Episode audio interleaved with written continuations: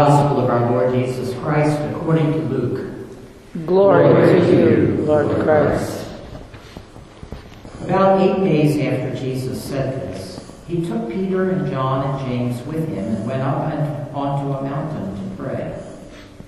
As he was praying, the appearance of his face changed, and his clothes became as bright as a flash of lightning. Two men, Moses and Elijah, appeared in glorious splendor, talking with Jesus. They spoke about his departure, which he was about to bring to fulfillment at Jerusalem. Peter and his companions were very sleepy. But when they became fully awake, they saw his glory and the two men standing with him. As the men were leaving Jesus, Peter said to him, Master, it is good for us to be here. Let us put up three shelters, one for you, one for Moses, and one for Elijah. He did not know what he was saying. While he was speaking, a cloud appeared and enveloped them, and they were afraid as they entered the cloud. A voice came from the cloud saying, This is my son, whom I have chosen. Listen to him. When the voice had spoken, they found that Jesus was alone. The disciples kept this to themselves and told no one at the time what they had seen. The Gospel of the Lord. Praise, Praise to you, Lord Christ.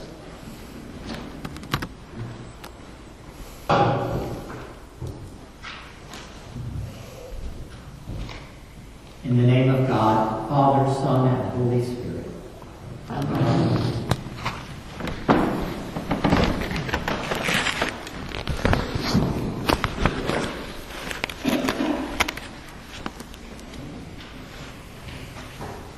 Today we come to the end of the season of Epiphany.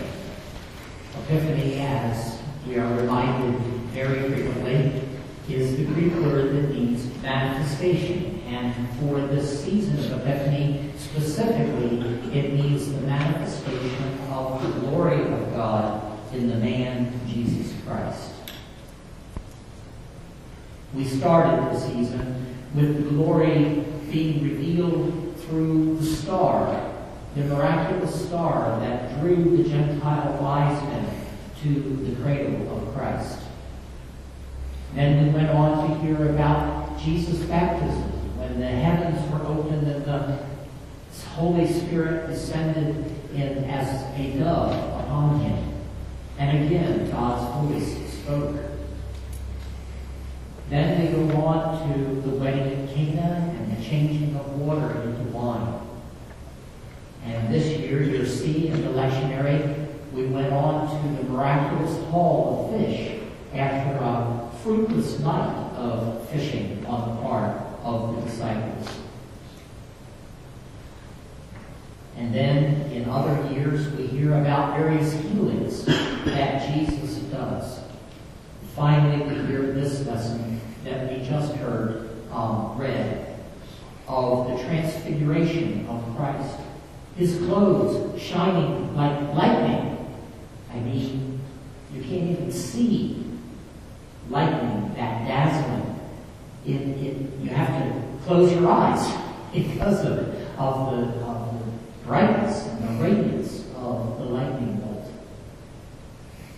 So glory is clearly a theme here that we want to spend some time with today, I think. But before I get into that, I also want to point out that there's another theme that is picked up in the Old Testament lesson and the epistle lesson today. And that's the theme of the veil.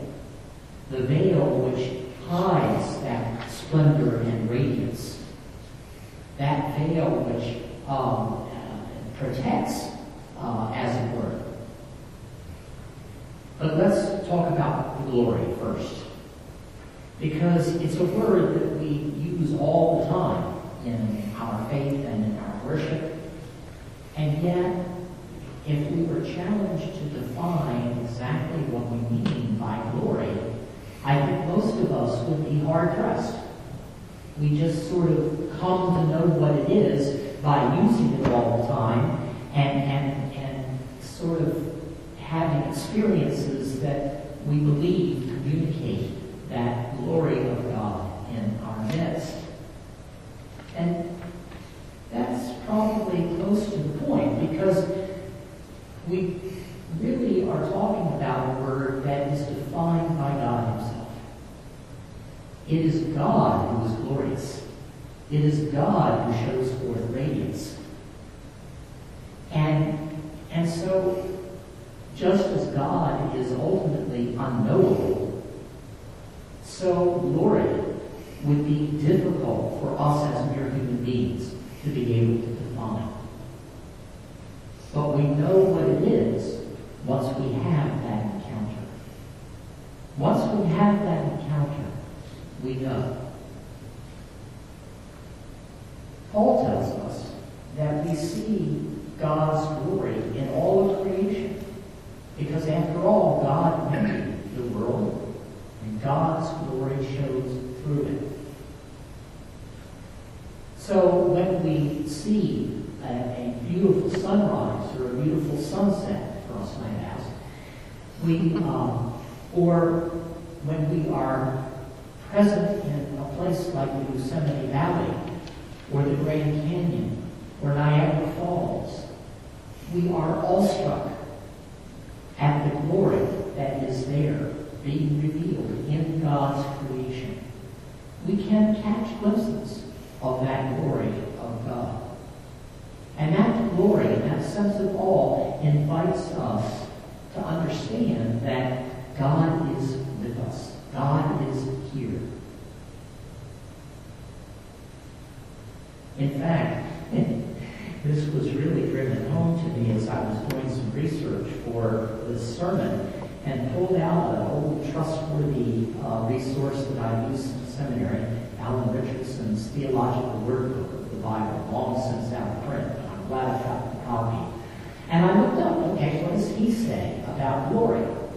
Well, at first he says absolutely nothing at all, because under glory it says see presence. Presence. The glory of God comes with the presence of God. In fact, that's how we know that God is present. So at this point, we need to go on and talk about the veil then. Because just as in nature, we can be awestruck by many beautiful things, we cannot look at sun itself that gives light to all that beauty without going blind. And the fact of the matter is, we cannot look at the full glory of God and live. That's exactly what God says to Moses in the chapter before this passage that we just read. Part of his encounter with God up on the mountain was his request of God for some revelation that would give him the assurance that God was truly with the people of Israel there in the wilderness and with him as their leader. And he asked to see God. He asked to see specifically the face of God. And God says to um, Moses, I will show you my glory. Stand in this cleft in the rock, and I will pass by. But as I do, I will put my hand over the cleft, so you cannot see my face, for no one can see my face and live. And so as the story goes, the glory of God passes by, and God puts his hand over to protect Moses from the fullness of his radiance. And has passed by, Moses is able to see God and God's glory from behind.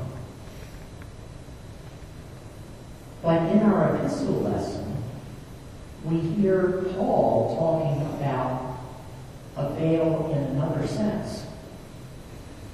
And he picks up on what happens when Moses comes back down the mountain and the radiance of God is showing on Moses' And after this encounter. And it scares the people.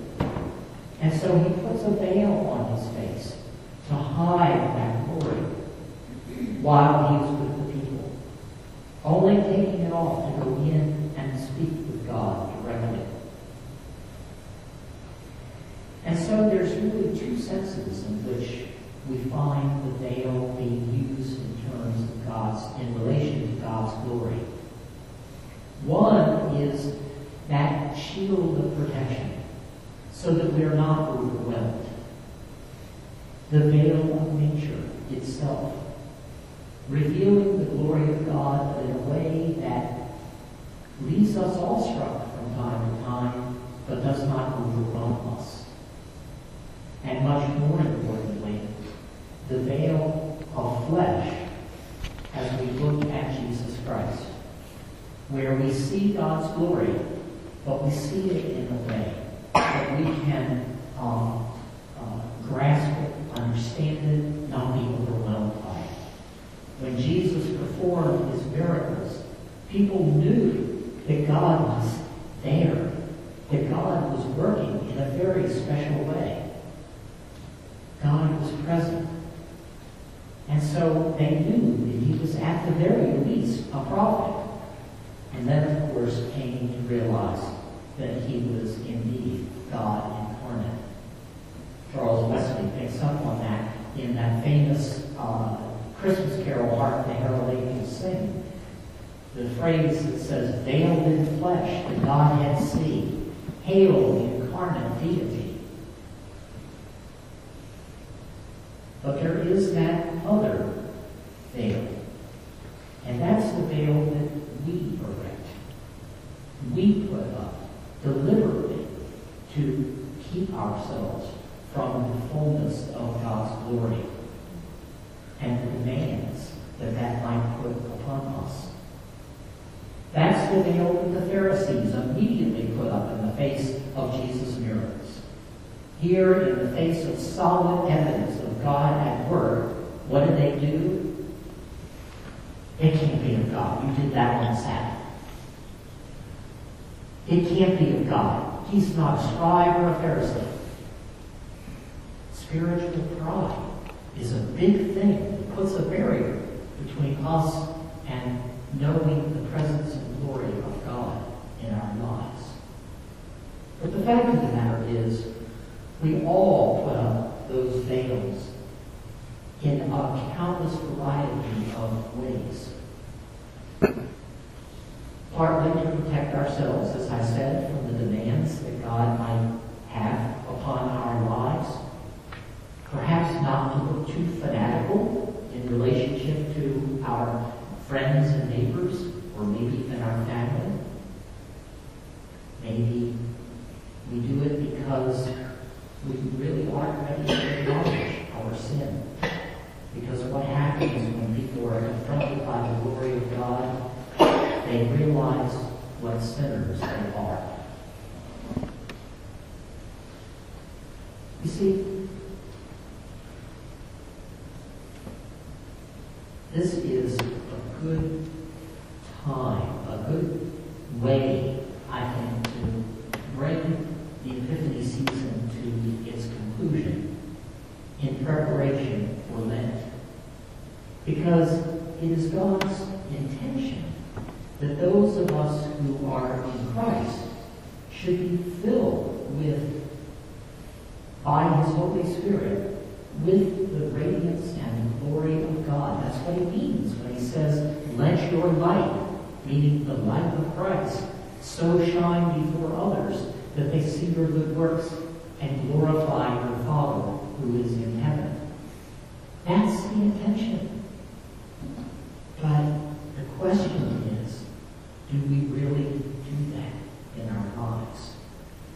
Or have we put up a veil in one way or another that hides that light from those that we come to, into contact with during the day?